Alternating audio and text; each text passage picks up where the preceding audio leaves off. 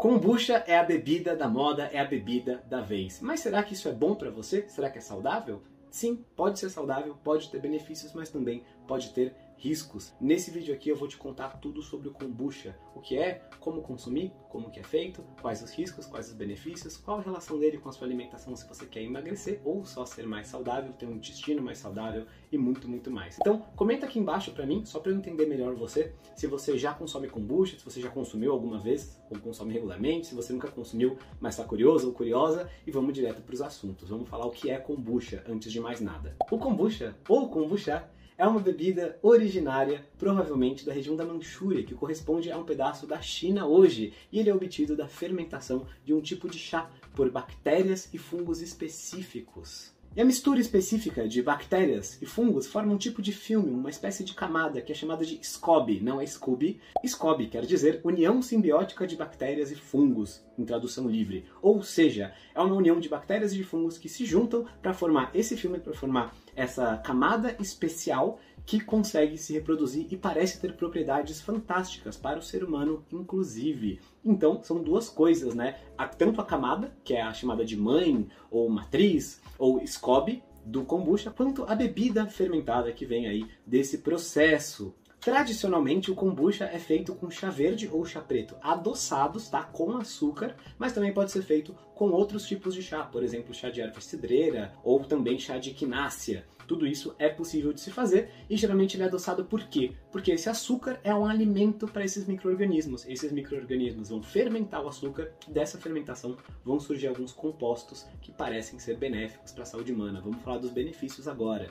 Então, dentre os benefícios, a gente tem alguns desses compostos que essas bactérias e esses micro-organismos fazem, que são compostos antioxidantes e alguns polifenóis. Dessa forma, um dos benefícios do kombucha é justamente eles são uma fonte de antioxidantes. Isso parece fazer coisas boas para nós. Um outro tipo de benefício que ele pode dar para você é uma possível ação probiótica e prebiótica. Você vai estar ingerindo uma parte dessas bactérias, desses micro-organismos que parecem que talvez potencialmente sejam bons para o seu intestino. Nesse aspecto, ele é bastante parecido, por exemplo, com o kefir que também é uma bebida fermentada. Se você quiser saber mais sobre o kefir, eu vou deixar um vídeo aqui na descrição que a gente explica mais sobre o kefir você dá uma olhada lá. Se não, você pode olhar depois aqui no YouTube, procura por Senhor Tanquinho Kefir e aí você encontra o vídeo também. Além disso, essas bactérias e fungos que fazem parte do kombucha são bactérias e fungos bons. Então, eles podem ter um efeito de matar bactérias e fungos ruins. Um exemplo é esse estudo que está aqui na tela agora, que mostrou justamente que as bactérias e fungos do kombucha parecem atuar matando, eliminando, diminuindo o poder de alguns tipos de fungos, como por exemplo aquele que é associado à candidíase, que é uma infecção bem chata aí, que acomete bastante pessoas, especialmente mulheres. Então, parece que o kombucha pode ser um aliado nisso isso. E ainda um outro possível benefício do kombucha seria que ele pode ajudar na gestão da glicemia, pode ajudar, por exemplo, pessoas que têm uma glicemia muito elevada, como por exemplo pessoas diabéticas e pré-diabéticas. No entanto, é importante notar que isso foi verificado principalmente em estudos em animais, como por exemplo ratos, e nós não somos ratos. Então, é importante sempre levar essa informação com um cuidado a mais. Se você está gostando desse vídeo, deixa o seu like aqui, porque eu vou falar agora dos malefícios. É importante a gente saber os dois lados da moeda para tomar uma boa decisão. Dentre os lados não tão bons do kombucha, a gente tem o fato de que ele tem calorias e carboidratos. Lembra que eu falei que ele geralmente é feito a partir de um chá com açúcar? Então, as bactérias e fungos fermentam parte do açúcar, o que deixa um sabor azedinho e tudo mais, mas não todo. Então vai ter açúcar no kombucha sim, um açúcar residual. Quanto açúcar a gente tem? Não sei, não dá para medir com certeza. Cada lote de kombucha, cada vez que você for fazer na sua residência, você vai ter um resultado um pouco diferente, justamente pelo processo ser artesanal. Então, pelo fato de ele ter sim um pouco de açúcar, você não vai ter uma liberdade para tomá-lo à vontade, né? Não é igual água, não é uma coisa liberada nem na dieta low carb ou cetogênica ou qualquer estilo alimentar. Você vai ter calorias vindas aí do kombucha e sim, é, calorias da forma líquida, que dão pouca saciedade. Então não é ideal para você consumir grandes quantidades disso, não é a base da sua alimentação saudável. Na verdade, a gente até já ajudou alguns alunos nossos que estavam exagerando no kombucha, especialmente os comprados industrializados, porque eles tendem a ter ainda mais açúcar para ficar mais docinho, para agradar uma porcentagem maior da população. Né? A gente vive num mundo onde a nossa sociedade atual é muito viciada no sabor doce. Então eles são ainda mais docinhos e a pessoa tomava achando que era a última maravilha do mundo, sendo que na verdade já estava ingerindo uma quantidade bem significativa de açúcares disso. A gente ajuda as pessoas mais de perto no nosso desafio por WhatsApp. Tem link para ele aqui na descrição se você quiser saber mais e ter uma mentoria aí mais de perto comigo com o Rony. Depois você dá uma olhada lá. Além das calorias e carboidratos e o açúcar que pode ter no kombucha, ele também pode ter álcool. Geralmente é uma porcentagem pequena, né, de 0,5% a 3% de álcool, não é muito, não é uma garrafa de uísque, porém é muito chato, pelo menos na minha opinião, você não saber se tem álcool ou quanto álcool tem. Eu, pelo menos, gosto de beber uma bebida alcoólica às vezes, né, uma taça de vinho, uma coisa assim, mas eu gosto de saber o que eu tô bebendo. Então no kombucha ele é meio que uma loteria nesse sentido e pode não ser tão bom. Além do que tem pessoas que não podem consumir álcool, né? Por exemplo, se você for dirigir, mesmo se você for gestante ou lactante. Falando em gestantes, né, o kombucha também pode ter cafeína, especialmente se ele for feito a partir do chá verde ou chá preto, que são bebidas que têm cafeína. Então, por exemplo, gestantes ou pessoas muito sensíveis à cafeína têm que tomar uma atenção especial. É pouca cafeína, mas é importante fazer esse alerta. O kombucha ainda pode ter FODMAPs, que são um tipo de carboidrato fermentável que pessoas que têm disbiose, síndrome do intestino irritável, por exemplo, doença diverticular, dentre outras, são bem sensíveis e podem ter azia, gases, má digestão e vários outros problemas. A gente fez um vídeo sobre os FODMAPs, procura depois aqui no canal, Senhor Tanquinho FODMAPs, ou clica no link aqui na descrição, ou deixa um comentário escrito vídeo dos FODMAPs,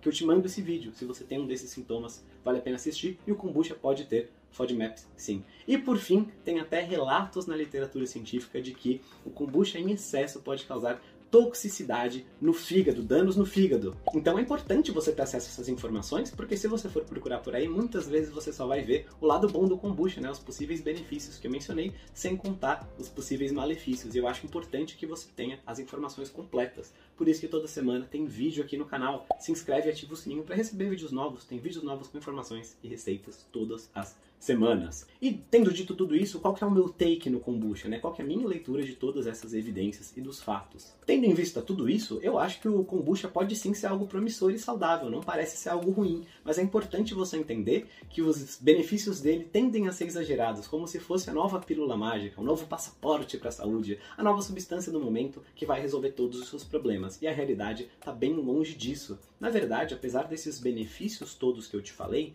muitos poucos deles foram verificados realmente em estudos com humanos. Então tem estudo com rato, tem estudo em célula, né, in vitro, mas tem poucos estudos com pessoas para a gente saber o que realmente está acontecendo. Então é tudo muito especulativo nesse sentido. Ele pode ser bom, parece ser bom, e muitas pessoas dizem que tem benefícios, né? Se você toma kombucha e gosta, comenta aqui se você está tendo benefícios ou não, qual a sua experiência com ele.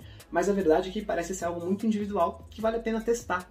Por exemplo, a gente fala dos antioxidantes e polifenóis, mas o café e o chá tradicionais, normais mesmo, sem adoçar de preferência, você já tem bastantes antioxidantes e polifenóis. Então não precisaria necessariamente talvez do kombucha para isso. Você também pode comer legumes, vegetais, folhas, frutas que também vão ter antioxidantes, vão ter polifenóis e vão ter compostos bons para você. Então não precisa necessariamente se entupir de kombucha para ter essas coisas, se você tiver uma alimentação correta. A nossa sociedade atual não está sofrendo de uma epidemia de falta de kombucha. Ele pode ser bom para alguns casos, mas também não é a pílula mágica o que os vendedores de kombucha querem que você acredite. Então, da minha parte, eu prefiro tomar basicamente bastante água, tomar um cafezinho todos os dias e também tomar uma taça de vinho aqui e ali. E tem vídeo sobre todos esses temas no canal. Para você ver qualquer vídeo que a gente já publicou, digita na busca aqui do YouTube Senhor Tanquinho e o tema. E com certeza outros hábitos são muito mais poderosos do que incluir ou retirar o kombucha da sua vida. Como por exemplo, comer comida de verdade, tem vídeo sobre comida de verdade aqui no canal também. Dormir bem, pegar sol, movimentar o corpo, gerenciar o estresse. Então todos esses hábitos são muito mais poderosos do que só consumir kombucha, como eu mencionei. Se você quer formar bons hábitos e ter nossa ajuda nessa jornada ao longo de algumas semanas, clica aqui no link da descrição e do primeiro link aqui do primeiro comentário para saber sobre o nosso desafio por WhatsApp, que a gente te ajuda a formar bons hábitos para a saúde. E agora perguntinhas, jogo rápido sobre kombucha para a gente encerrar em alto estilo esse vídeo. Pode na low carb? Pode na cetogênica? Então, como tem açúcar mas tem pouco açúcar, não é algo que vai jogar a sua alimentação inteira pelo ralo, não é algo que vai fazer muito mal para você se o resto da sua alimentação tiver um contexto adequado. Quebra o jejum? Quebra o jejum, sim. O kombucha quebra o jejum porque ele tem calorias, carboidratos, até um pouquinho de álcool. Então, com certeza, vai tirar seu corpo do estado de jejum, que é a ausência de alimentos, ausência de nutrientes. Como eu falei, tem vídeo sobre low carb aqui no canal, vídeo sobre cetogênica, vídeo sobre jejum, tem bastante coisa para te ajudar. Procura os temas aqui e aqui na tela eu vou deixar um outro vídeo para você olhar que você vai gostar muito. Para ter acesso a mais vídeos gratuitamente, clica no tanquinho que está na tela e para ter acesso à nossa ajuda de perto com você, clica no link aqui do primeiro comentário, que é o link do nosso desafio. Vai ser um prazer ter você lá com a gente. Forte abraço do Sr. Tanquinho.